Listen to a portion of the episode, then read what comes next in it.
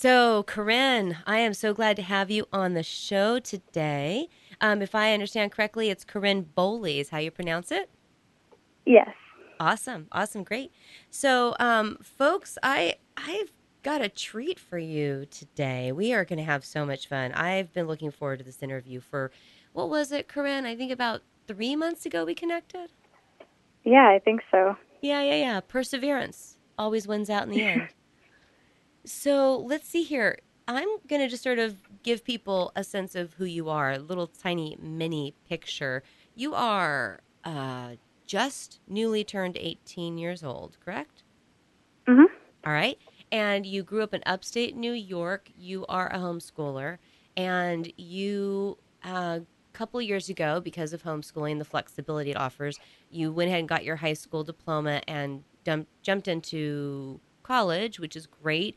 But along the way, you had the time and opportunity to dive into writing. And I think at this point, you have about six or seven published novellas, novels, works out there already. Is that true? Yes, I often lose count, honestly. Yeah. And I think you have also been doing some ghost writing and writing some articles about topics that you find interesting as well. Mhm. Yeah, I want to start doing more of that if I can.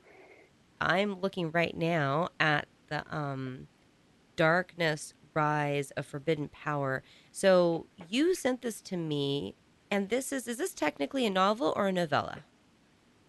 A novel. Okay, that's what I was thinking. Uh, 172 pages, so it's not too ginormous, but it's a full story. I mean, I I enjoyed this a lot, and I was wondering if we could just start off with Darkness Rise of Forbidden Power and a little bit of the story behind your how you came to want to write the story because I believe your siblings were a little bit involved in that, and then also we'll dive into some of the publishing stuff. So, this story, tell us a little bit about where it came from. Well, I wanted to write a book, and I didn't know what I wanted to write, write a book about, so I wrote a list of random plot ideas. And for some reason, eventually, um, a little fragment, I guess, of the plot just came out onto the paper. And I liked it, so I tried to elaborate on it. And as I started adding things to it, I guess it just kind of built the world of Mysticus. Mm-hmm. Is this the only book in that world?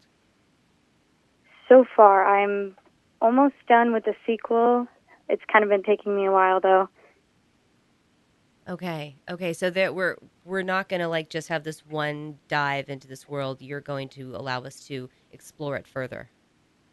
It's going to be a trilogy, and then I've also been thinking about doing a spin-off series, but that'll really depend on my other projects. Mm-hmm. Mm-hmm. Isn't it really awesome when you create a world that you enjoy and you realize that it's not dependent upon just it's not character driven, meaning once that character story arc is over, there's nothing else to do. That is a part of it, but you have, as you said, these spin off opportunities, these other places you can go. Isn't that great? Yeah, definitely. I think that that happens a lot more with fantasy, in my opinion, at least in my writing, Mm-hmm. because it's just like a whole different world, and there are so many other civilizations and other uh, species and everything. Well, and I think also in a way, I don't know. Have you ever read um, Anne McCaffrey? I don't think so. I would. I'll send you a link. I would recommend that you check her out. She technically viewed herself as someone who wrote sci-fi, and there are specific reasons why. But um, she had a world that she created. You know, this whole concept, and this planet was called Pern, and it was like, oh my gosh, I think there's 35 books that have been written based on Pern, and Wow. all of the, all of them have they don't have an interrelationship like literally the characters from one book are going to show up in the the other book right? Um, there's one book called Moreta which is like i don't know like you know hundreds and hundreds of years earlier than the original trilogy for example. But in the original trilogy everyone knows about the ballad of Moreta and everyone in, in their world is affected by this thing that this woman did a long time ago. So then after those two trilogies came out, you know, Anne McCaffrey's like, oh, I'm going to actually go flesh out Moreta's whole story and, and write it as its own story. And she just kept doing this in her world. And it was really very nice for me as a reader to have this world I could go to. And, and when I wanted to be somewhere really amazing, I knew that I could go there and there were a lot of places to be. It was cool. That kind of reminds me of the Hunger Games, um, how she went back and did the Ballad of Songbirds and Snakes. And there are lots of connections between the Hunger Games series and then also the past. Exactly. No, exactly. Yeah, yeah, yeah, yeah, yeah. All right. Okay, good. So there's going to be more. I that I'm looking forward to that. And let's see. So you mentioned earlier that you are definitely a plotter and not a pantser. And for people who are listening right now, folks, if you um if you don't know what those terms are, to put it really briefly, the idea of a pantser is that you know your pants are on fire, or you you know you're flying by the edge of your pants, edge of your chair, something like that. Anyways, pantsers are people who just feel like their best creative outlet comes spontaneously as they're writing, and plotters that's pretty obvious. They're people who feel like they're more effective if they outline something. So tell us a little bit about how you view yourself. Well, if someone were to look at all of my different writing projects, they would be able to tell which ones I plotted out because those are the only ones I've ever finished. so I've tried pantsing before, and I usually get about a chapter in, sometimes less, and then I just drop the project. And I've done that with probably hundreds, and that's that's not even an over exaggeration. I, I come up with new ideas all the time, and then if I'm too excited, I'll just start writing, and I just have to plot out as many details as possible. I go scene by scene, chapter by chapter, and I do lots of um, background on all the characters mm-hmm. and just everything I can think of. Yeah. Oh my gosh, I love that part of of. I mean, what what would you say? Would you say what goes into the book is like is that is that like two percent or five percent or ten percent of what you actually have in your mind about that story? Like how like how much backstory is in your head that the rest of us you know never see? Uh, it's it's hard to say, but there's definitely a lot. I sometimes kind of wish that I could write like a Wikipedia page about my books where I have all of these other things, but I guess I kind of got to the point where I realized that the reader doesn't need all of the other information, especially like smaller things that aren't actually essential to the plot, like mm-hmm. different different like types of plants that don't actually come up in the book and stuff like that. It kind of just helps me to round out the world, I suppose. Well, and you know, if you understand the background history of a character, then you'll understand what their driving motivation is. And at some point, we want the reader to get that too, but you know, they can get it in three sentences, whereas maybe it took us eight pages in our journal to really get to it, right? Mm-hmm. Awesome, awesome. What's um something that you researched that someone who read one of your books would have like either have no idea you did it, or it wouldn't even occur to them to realize that the reason it sounded so awesome in the book was because you had gone out and done a bunch of deep research into the details of something. I have so many examples. Um, well, there's one book that I was writing. I've gotten a few chapters into it because I kind of planned out the first few chapters and then stopped. So, funnily enough, I only have a few things written, but um, a lot of things about um, shipbuilding oh. and um, just, I guess, the like basic way that a ship is built, I suppose, um, stuff like that, and then also different geography type things. Mm. Right. My my first novel that I ever wrote had a lot with preserving dead bodies, so I had to do lots and lots of research on that, and that was probably the most interesting thing I've ever had to research for a book because now I have all of this knowledge on how to do that, and it's kind of strange, but I think it was kind of cool in the book. Well, and it's not something that the average person learns about. You know, the average person has a vague idea about how bread is being made. You know, so if your character's a baker, you're like, okay, my audience is going to have like this this background knowledge. They'll have background imageries. They've been in bakeries. You know, they can supplement the story.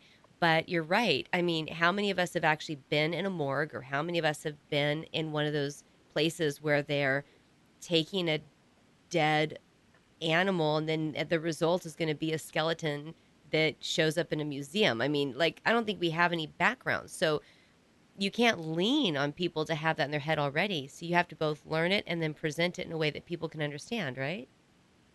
Yeah, I think that's actually my favorite part of writing, honestly, because I can I think I can put things forth in a way that people can absorb like immediately, whereas it takes me time to actually take all the different pieces that I want and I can put them together in any way that I want to and for them they get to take it in all at once right. exactly as I prepared it.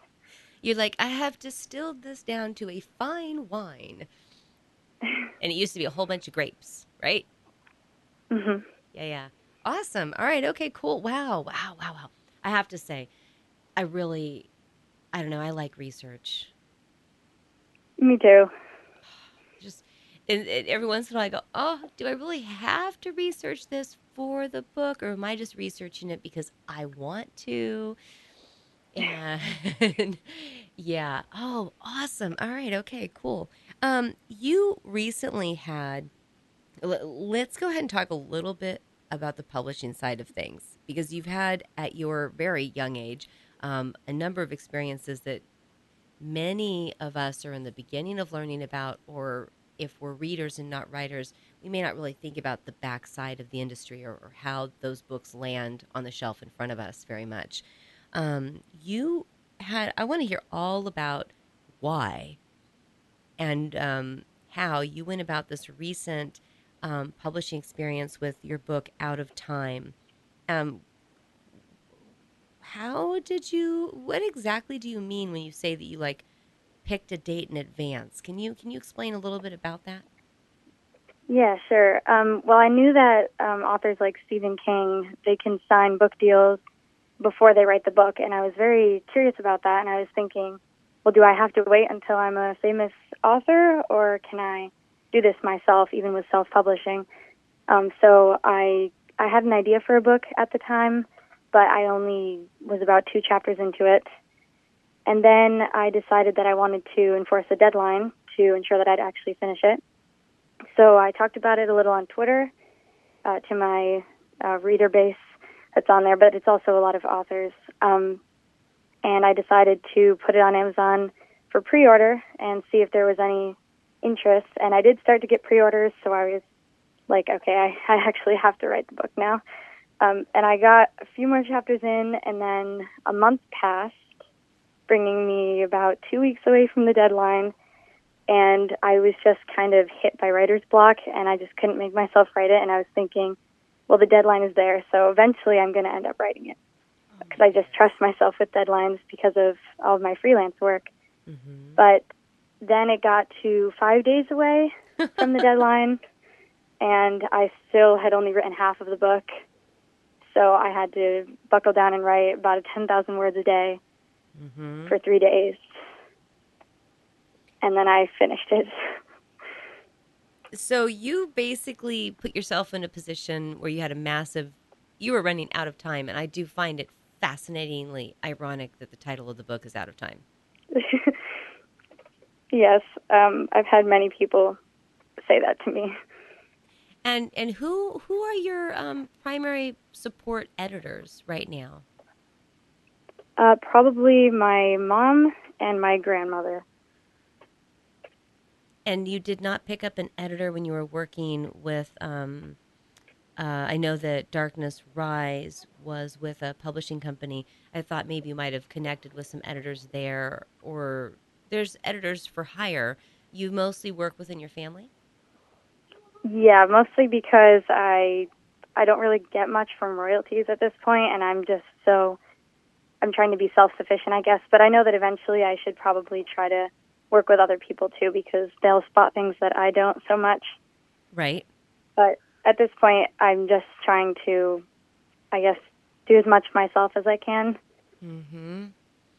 And um, so, out of time, when did it come available? And was it through Amazon or other places? How would a person uh, read a review about it, for example? Um, it came out two days ago. I believe. Um, right now, I have. Let me think. I have a few people I know of who are reviewing it, but I think there's only one review right now on Goodreads. Mhm. So but it's available in paper copy. It's not just um, Kindle. um, it's currently ebook, and then it's going to be in paperback in a few days. So you felt like, in a way, your um, the your future readers became like your accountability buddies. Yes, definitely. Yeah, yeah, and I think that's really so valuable for me. If I have, there's this word, there's this idea that the deadline is somehow a negative thing or it's stressful. I love a deadline. I don't know about you. I, I do love deadlines. I'm very much a planner, and I like everything being laid out before me. I like to know when I'm going to finish things and when I'm going to do things. So Yeah, and a deadline for me uh, means that there's someone outside of myself who I'll be letting down if I don't finish. And I have an easier time letting myself down than I have of letting anybody else on the planet down, if that makes some sense. yeah, definitely. Um, I do find that I can't really count on myself to do something if only I want to do it. So I do definitely have to get other people involved Yeah. in the process. So your the the picture on the front of Darkness Rise is that who is that the um the girl? Oh, that was just a stock image that we found that looked like the main character. Okay, okay, I wasn't sure. Um, how have your siblings been involved in some of your world building? Well, they're some of my biggest fans, and so they like to um, play out the different games, uh, which I think I actually mentioned in the acknowledgments of the book. Yeah. Um, they like to, um, I guess, role play as the characters and try different things, and then sometimes they'll bring me drawings of creatures that they made, and they'll ask me if I can put them in books. So sometimes that inspires different characters. Well, now wait, you've got some interesting creatures in the forest that are, you know, on the attack. Were some of those um actually from your siblings? Like, do you remember which them- ones are? Um, I think that Forky, I was talking to my siblings about dragons, and we were talking about different different things that could be added on, I guess, to make them unique, like antlers and things like Mhm. that. So it was kind of a discussion with the group of all of us. How many kids And are there in the family? Um, there are four other than me, and all of them are younger. Okay, okay, got it. So five of you were hanging out talking dragons. yes. Very cool. All right, awesome. And are are they all homeschooled as well? Yeah, they are. What um what are your thoughts about homeschooling and how it um may have played a role in uh, supporting you in your goals? Well, I like that it was really um, individualized, I guess, because we didn't have to wait for anybody else since we were at our own levels and all the curriculums and everything that we used were specifically, um, I guess, attuned to each of our different needs. Mm-hmm. Um, and that made it so that we didn't really have to try to stay at the same level as other people our age. right. So it gave us a chance to finish whenever we finished in the in the day, um, and then after that we could move on to whatever we wanted to do. And then also um, for English, um, well, one of my brothers, as an example, he's very logical. He's a logical thinker. He likes math, so his curriculums can be more focused on um, you know more logical views, I guess, Mhm. of different things. Whereas for me, um, for my English, for example, um, my mom would do more creative writing type English things, whereas he does things that are more. I don't know how to explain it really, but I guess the maybe? logical. Yeah, that's Yeah. it. Yeah. Yeah, yeah. All right. Okay. So you just felt like basically you weren't being held back. You were able to move forward in your zone. You know, what you were doing was was what was right for you rather than what was the average right for a group of 25 or 35 kids in a room. Yes, exactly. Got it. Now, how about when you moved on to um, college, which you did, I think, two years in a row um, over the internet, and this is your first year of going to be physically at college, correct? hmm Are you stepping into the college as a junior or a sophomore or what? Um, I am a junior. That's actually kind of a confusing topic because we haven't figured out for sure which credits are transferring over at this Right. point. Right, of course. Yeah. That makes sense. Okay, but you're not walking in like a freshman. Yeah, I'm, I'm at least a. Oh, I don't actually know. Well, uh, I'm not sure exactly, but yeah, yeah. not a freshman. Yeah, I just wanted to have the sense of of um, okay, so you're moving in, and um, and so the first two years when you were doing that online, I mean, college. I've always told my kids who were homeschooled. I always said, you know, what you they were they were allowed if they wanted to to dip their toes into the school system, and they both explored middle school a little bit, and then they explored high school a little bit, and then they're like, yeah, we're going to college. But um, I always told them college is really like very much a game changer compared to the first 12 years. How did you feel when you transitioned into the um, which college have you been going to? Um, it's Herkimer County Community College that I was doing online classes with. Sure. And how was that experience? It felt kind of like a co- continuation of high school. Mm-hmm. Um, I think I expected it to be more. I don't know. The word isn't advanced. I don't know what exactly. It just kind of felt like it was the same thing I'd already been doing, except with different grading. I suppose. Mm-hmm. I think that that might be because I had more in-depth um, work before that because my mom was trying to give me more college level work to prepare me for it. right. So I do think community college is very different from a university. So where are you going um, in two days? Uh, SUNY College of Environmental Science and Forestry. Oh my gosh, the college actually focuses on what you're interested in. Yes. That is brilliant. That is so exciting because usually it's like, you know, I mean, even if you go to like Harvard or Yale or some big school, it's like they have all these different departments. But so this, where is this university located? Tell us a little bit more.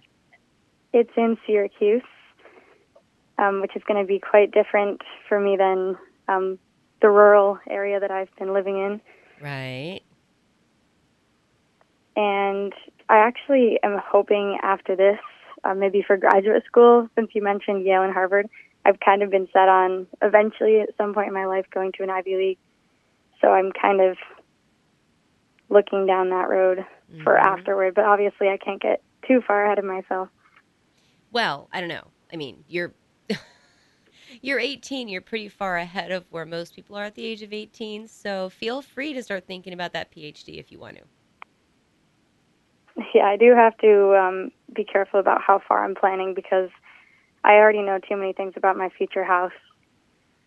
Everything that I want. Right. Right. Meaning. Um, like, I mean, I kind of have every detail planned out, and I think it's kind of because I plan out all of my books so much. So you're I kind sort of think of my your life as a book. yes. Okay, but remember, yeah, a really good book um, and a good skill for an author to have is every once in a while something just goes off and you pivot. You know, you want to like you're, you're plotting, but then something happens and you realize that a, a, a pivot to a different plot line is going to actually be better. So that's life. Things happen. yes, that's true. So um, I was really um, excited when you mentioned you're interested in the wildlife sciences, and I'm wondering what it was that sort of is moving you in that direction. I mean, what was the inciting incident, maybe, or experience in your life that caused you to really value understanding how wild creatures in the world are engaging? Uh, well, I grew up in a family that's very into hiking and camping and all of that, so I already had the basic foundation. And then I was sure that I wanted to do archaeology because I'm interested in being outside and doing field work type things. And then I watched a Disney nature show, and I started to be very confused because I was thinking about wildlife biology instead of archaeology, and I was already sure that I was going to go for archaeology. Mm-hmm. And I guess eventually it got to the point when they were neck and neck, and I had to do my basic, uh, my typical um, pros and cons list, like I Mhm. always do. And eventually, wildlife biology won out, and now I'm pretty sure that's what I want to do. So, Well, I mean, you know, I think archaeology is fascinating. I mean, I, I think everything's fascinating. I love to learn, and we're on this planet that's so richly abundant. I mean, you know, think of like a sci-fi book written about some planet where you know, people are living in little tiny bubbles, and the only thing on the planet of interest is this particular strange ore, and all you can do is mine the ore, and there's really nothing else you can do except, you know, drink booze and sleep. And I mean, you know, this planet offers a lot more than a planet like that would offer. So, um, mm-hmm. but when you think about archaeology, that's that's rich in history and and and all that. But when you think of wildlife sciences, that's actually in the here and the now, abundantly alive existing, it seems a little bit potentially more relevant to be engaged in what's actually happening right now. How do you feel about the difference in the relevancy of the two topics? That was actually on my um, list of pros. Um, I guess I was just thinking that there was more to be experienced, I guess, in that way. Like, I mean, it would be fascinating to be in Giza and find some tomb that no one knew about, but I feel like you can only go so far with that. Mm-hmm. Whereas being in the woods and then I see like a pack of wolves or something like that, it's just a completely different kind of experience. And I think that it's almost more alive. hmm Well, humans can learn Literally. about the past, but we can't ever we can't affect it because it's it's it's no longer happening. It happened. Whereas this century is all about what humans are going to do or not do and the effect it's going to have on all the rest of the life on the planet. So, yeah. I don't want to dive just into publishing yet. I'm curious about the ghostwriting experience. You have a I guess you have a professor who's a on the side or as their main gig is a professional ghostwriter and they sort of inspired you to look into that. What was it that um that you found interesting about ghostwriting? Um, I think that when I was younger, I heard the term and I never really knew what it meant. And I think that I kind of had an epiphany when I when it was brought up again, and I was thinking, wait a minute, there are actually books that I could have read, and they could have been from a totally different author, and I just don't know it because they don't have to be credited. And so I kind of viewed it in a negative light, but because I was intrigued by it, I tried to learn more and more about it. And then it kind of got me thinking about how I tend to be better at the writing part than the marketing part. And then I was thinking I could do the writing part and then someone else could do the marketing part so I wouldn't really have to worry about that whole area.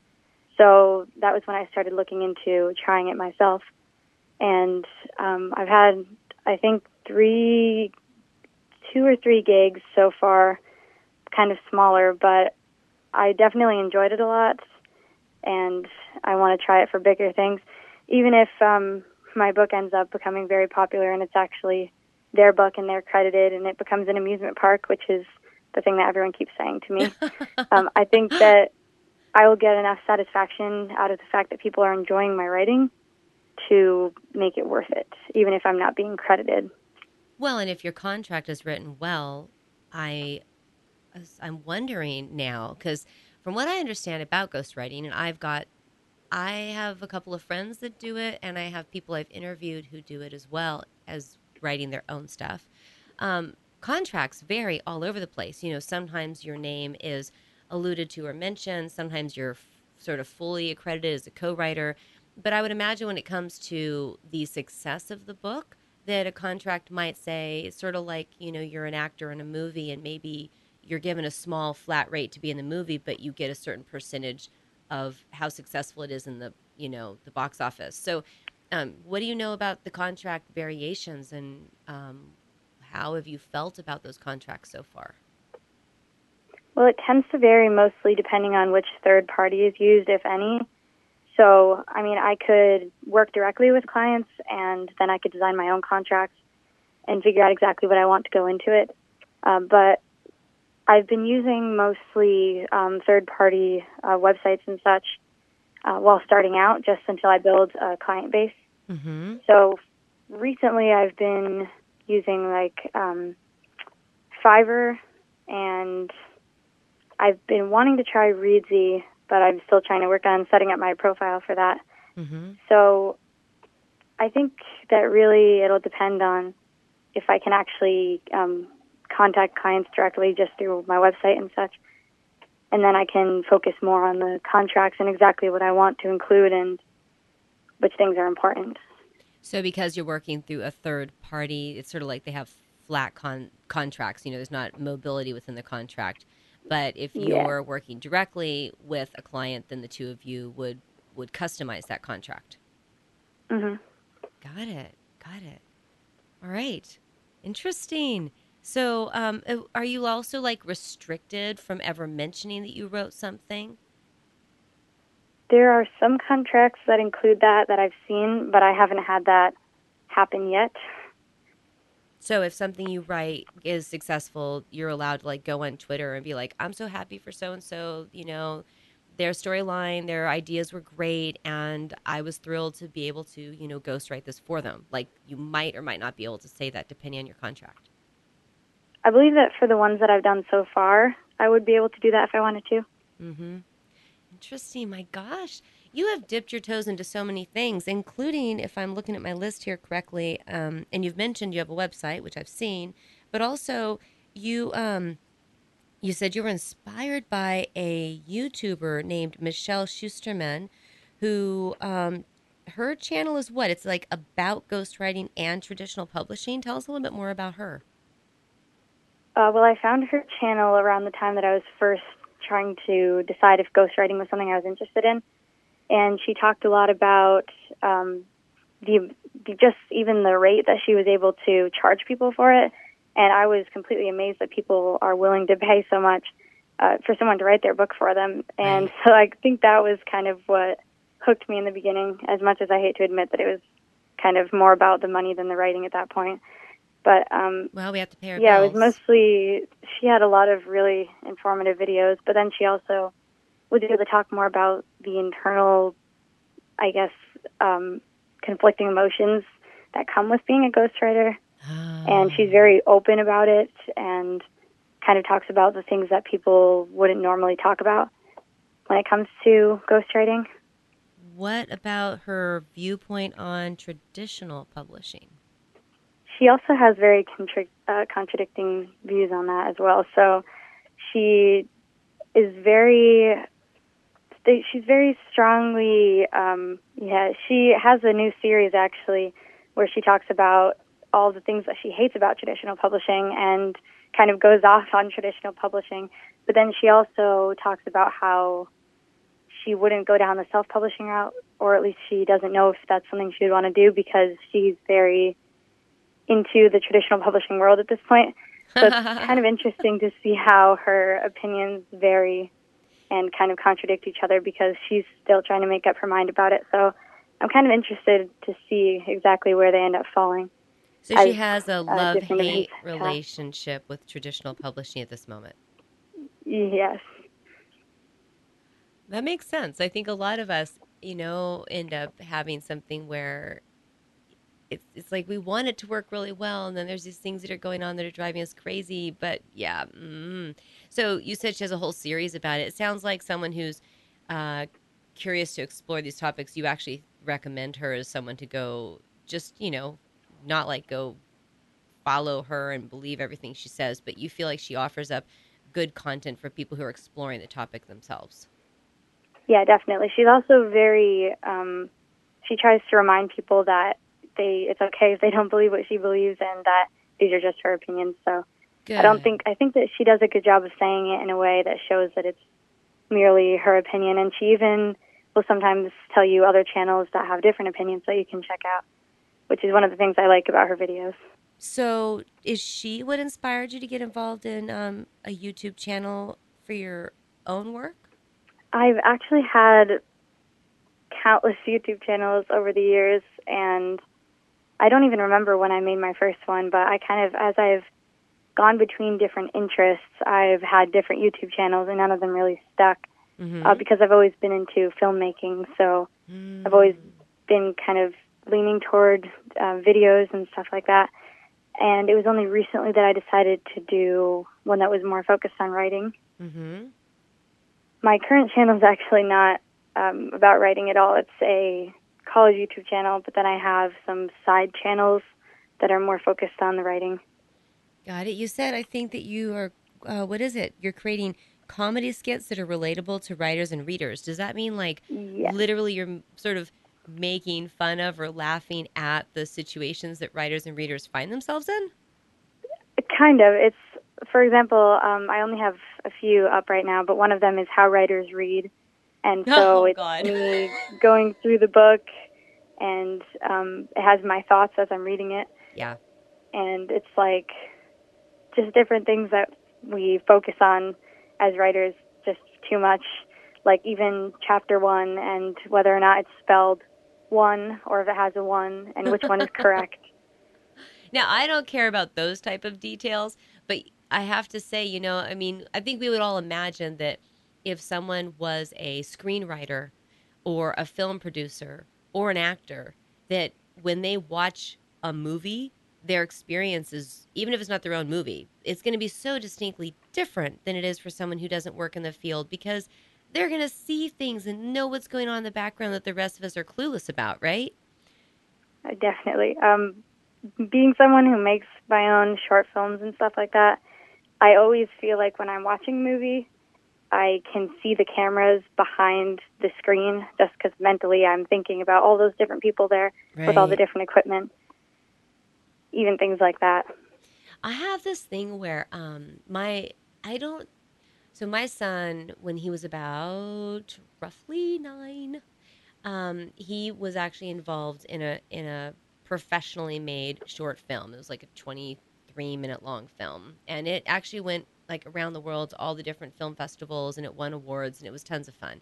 And so I was I got to be there, you know. I'm the mom with the kid and and it was amazing all these insights and to see all all the ways in which these things are done and and you're right it's like you know i'll watch a movie now and you know you'll have a, a character who two characters are involved in a really intense conversation and you know one of them's looking at the other one and the other one's looking at the other one and when they look at each other all you see is the back of the head of the other person right and then i'm, I'm always thinking to myself i wonder how many times she like had to say that line to that character before they thought she got it right and then do they have to pause and take a drink of water and stand still and not move while the camera gets rolled around behind the other person and then that person gets his turn to say his line three or four or five times, you know, and she's like nodding her head. And every once in a while you'll notice like I was watching something, oh my god, it was last night. And this guy opens a um, a chest freezer. So the actor lifts up the chest freezer with his left hand and looks into the chest freezer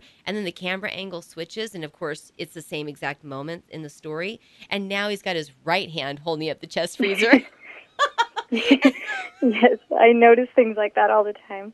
and i'm like they did that because i realized if it was the other arm it'd be blocking the camera angle and i'm like oh my god so yes when you're a writer and you start reading books after you've tried writing one oh it does i don't know in a way it's annoying yes. I also kind of feel like I see plots, plot twists and such like miles away. Yeah. Yep. Yeah. Yeah, I know, right? Oh. Did you does that bum you out or do you enjoy it because you're wondering if you're right and it's sort of like you're challenging yourself to figure it out? I think it's frustrating, but not because I'm not enjoying it, but also because sometimes they actually will get me, and I'll be like, "How in the world? How can I call myself a writer if I didn't see that possibility?" Well, now that but that's that's actually reassuring. If they can fool me, I'm really happy because then I'm like, okay, this means that my story is going to be able to catch people off guard, including the writers. I want writers to read my book, so I want to be able to catch. Sometimes what scares me is the idea that my plot is going to be so flippin' obvious, and I can't Yeah, know if it will because I'm that for I'm the person who wrote it. I can't I can't read it that way anymore. You know. I do feel like whenever I actually know someone who reads one of my books, then afterward I kind of jump on them with all these questions like, "Did you see it coming? Did you even consider this possible plot line? What did you think was going to happen?" Right. Because Yeah. I have to get the feedback from somebody, and I can't really do that to my readers Well, who I, was- don't know. Well, I was just going to ask you, what are you doing about beta readers? Um, mostly family members at this point, and every once in a while I'll ask people on Twitter, I guess. But I haven't Mhm. actually really uh, done that with this book. I was going to do beta readers, and then I ended up running out of time, Mm-hmm. and so I kind of just had a few family members read it. Mm-hmm. I think it's worth. Um, I don't want to say upping your game because your game is very, very high already. But what I mean is, I think it would be worth it for you to find the time at some point in the next, you know, quarter of the year or something to, you know, look into connecting with um, another professional writer who would be interested in doing a beta swap with you just because my my friends and family who have beta read for me some of them have done an incredibly good job but i don't know. I mean your mom and your grandma are they professional writers because that they can bring that to the the fore No. yeah. It's just it makes a difference. And and the thing is too cultivating a good relationship because you can have someone offer to beta read with you and if you have a phone conversation with them and somehow it's not feeling right you know maybe it's going to be a waste of time because you guys are not a good fit. But i think it's worth i've got a, a, a beta reader i connected with twice over the last week and we picked out our dates to do our swap and i'm just i can tell we're a good mesh and i'm really thrilled because we both have a high level of experience and we don't have that friends and family you know want to make sure the other person feels good limitation Yeah, yeah, So- definitely. I get that for sure. Yeah. Yeah, yeah, yeah. Awesome. All right. So we we've still got, you know, like a solid almost 13 minutes here.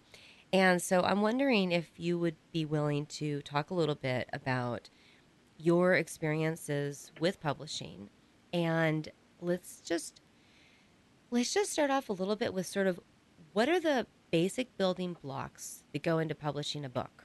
Because a lot of people are not really sure what those are. So when you think i'm going to publish this book what is it that's on your to-do list of these things need to happen before it's ready to go out to a reader? Um, I mean, obviously there's the writing the book part, which sometimes apparently I do in the wrong order. and um, after that, I guess um, there's of course the editing, but I've had a lot of trouble with edits because I'll get a book out and then I'll keep finding typos and plot holes, and it's hard to tell which what amount of edits, I guess, or how many rounds of edits is enough. mm-hmm And I guess that's one of the things that helps having beta readers um, for. So yes and no they're not an editor you know it's still beta reading is very different than an yeah. actual professional editor for sure hmm Yeah, that's true. Um, also, formatting, which I've always done myself, but I'm actually considering hiring someone mm-hmm. because as much as I want to be good at everything, it turns out that I'm not. So I'm going to have to get some other people involved with that. And I think the hardest part with self publishing on Amazon, um, rather than um, doing traditional publishing or indie publishing or whatever right. the difference is, which I still am confused about, right. um, is setting up the paperback. It's very difficult, or at least for me, um, actually setting it up with the cover and the back cover and the spine, because it tends to, even though I use Amazon's, uh, the um, their template or something yes, even when I use Amazon's template, I find that the sizing always ends up being wrong. So I just kind of put it off, which is why the out of time one isn't up yet. Oh. Okay, okay, okay. So, well, I'm looking at Darkness Rise here. Um, is there something on here that you wish was different than it came out? I mean, at least the photo, you know, the color, you know, when I'm opening it up right now so I can see the spine, I can see the front and the back at the same time. I mean, obviously the image, that that dragon thing, by the way, you've got the girl, but then above it you've got what looks like um sort of like a shadow image of a dragon type of creature. Where did that come from? Is that also a stock photo? hmm Yeah, it was all one thing actually. I kind of we were planning on putting lots of different pieces together, but then I saw that photo when I was kind of browsing, Yeah, and it was just literally perfect, exactly as it was. It is. You did you have to give um uh get permission to use the photo?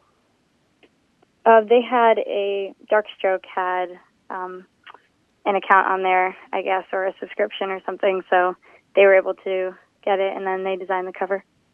Got it. Okay. So so for this book at least you worked with darkstroke.com.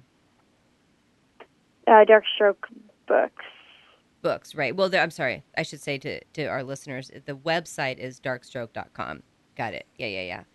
Um I love. So one of the things I've always liked in a book is when like you have your acknowledgments here and this is where you talked about your younger siblings and apparently you owe credit to your cat, Luna. By the way, Luna was the name I had chosen if my second child had ended up being a girl, Luna would have been her name. It was a boy, so no, no, I did not name him Luna, but um, who aided me in the creation of Forky. Yeah, but I always think it's really beautiful when the acknowledgments include, you know, basically the team. I think that's that might be what a lot of people are looking for when they decide to pursue traditional publishing is the sense that they are going to step into and be embraced by a team of people who have their own motivation for wanting you and your your career, your writing career to succeed. And and every time I for me when I look for um you know, when you're going to query agents and you're trying to come up with your list of agents to query, some people will just go out and start looking at literary agencies.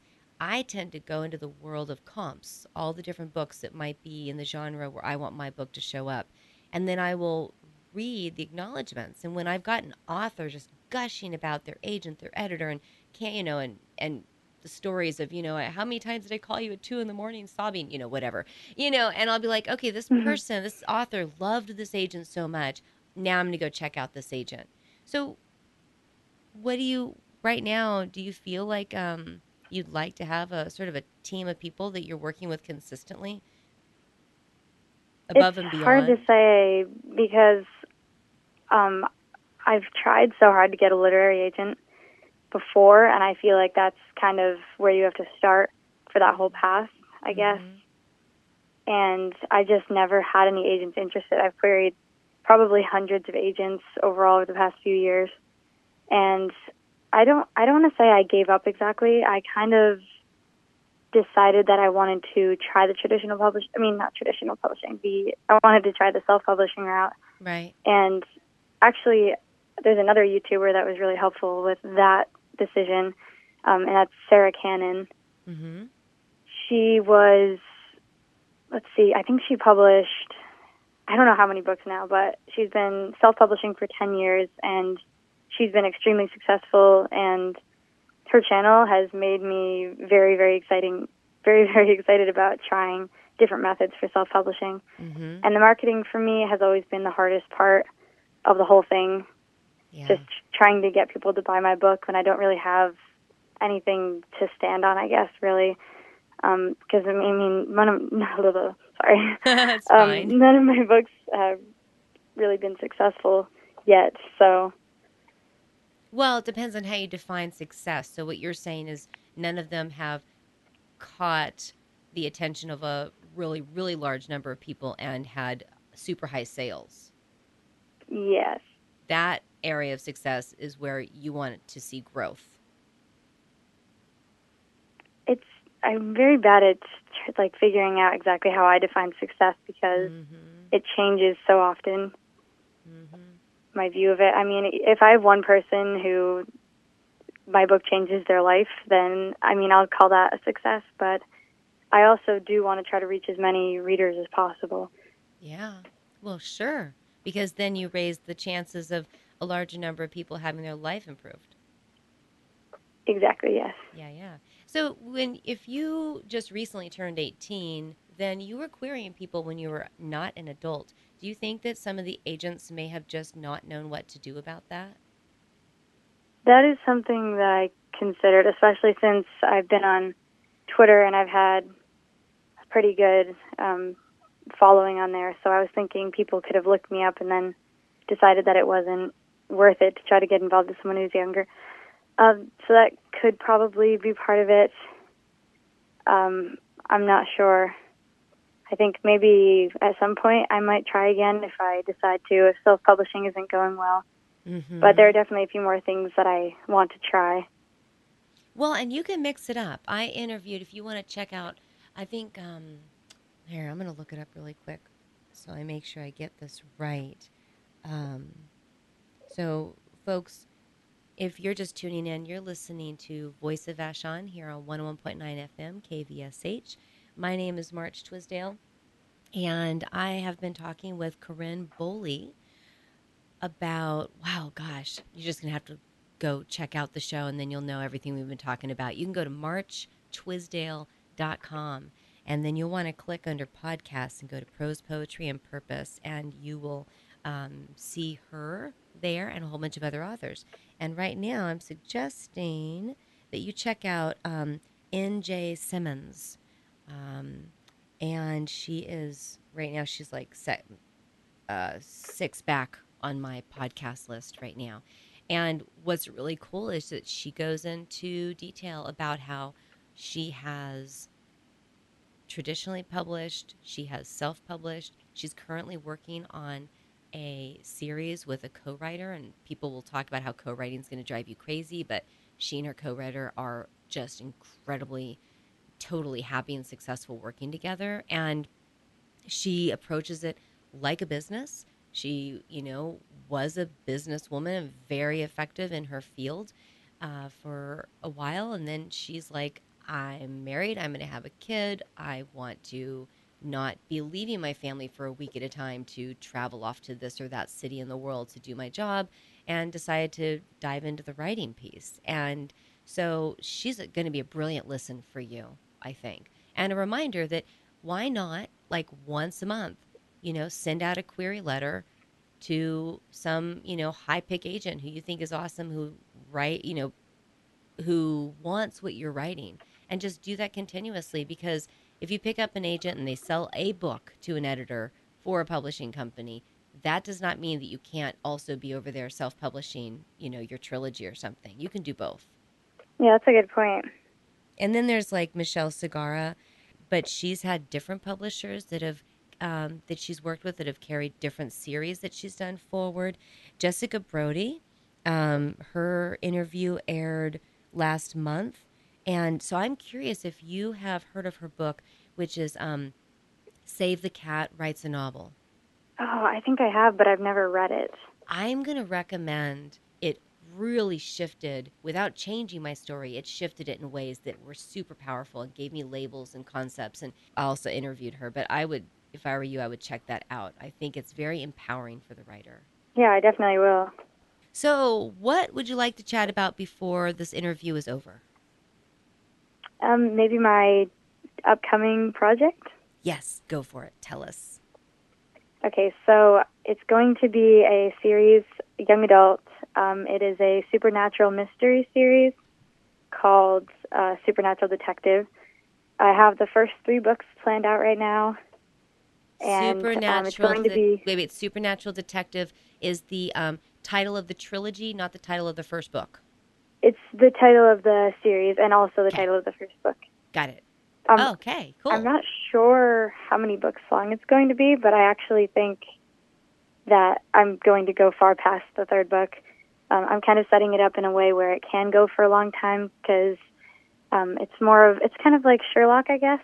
yeah. Um, in the type of mystery, um, I guess someone could really pick it up at any book. so each book is going to stand mysteries are- alone. Okay. Okay. Yes. Yes. and let me see. I know it's going to be self-published. I've heard about uh, rapid release.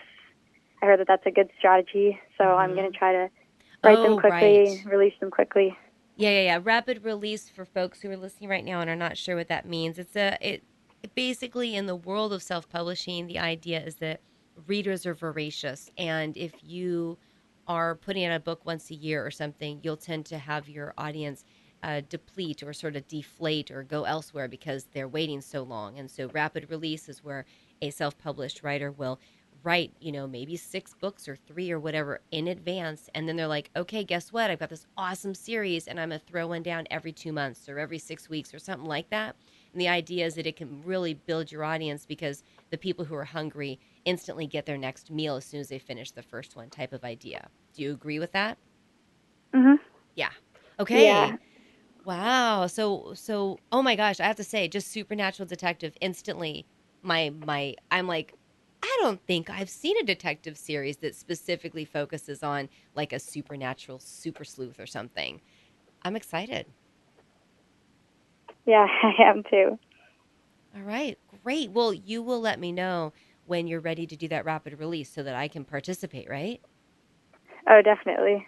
Okay, great. And you know, um, if you want, especially if it's sometime in 2022 or 23 or something, I would be more than happy to have you back on the show and uh, we could talk about it and, and that might be a way of giving people an idea what's coming at them as well. That would be great. Yeah. Thank you so much, Carynn, for joining me today. Thank you.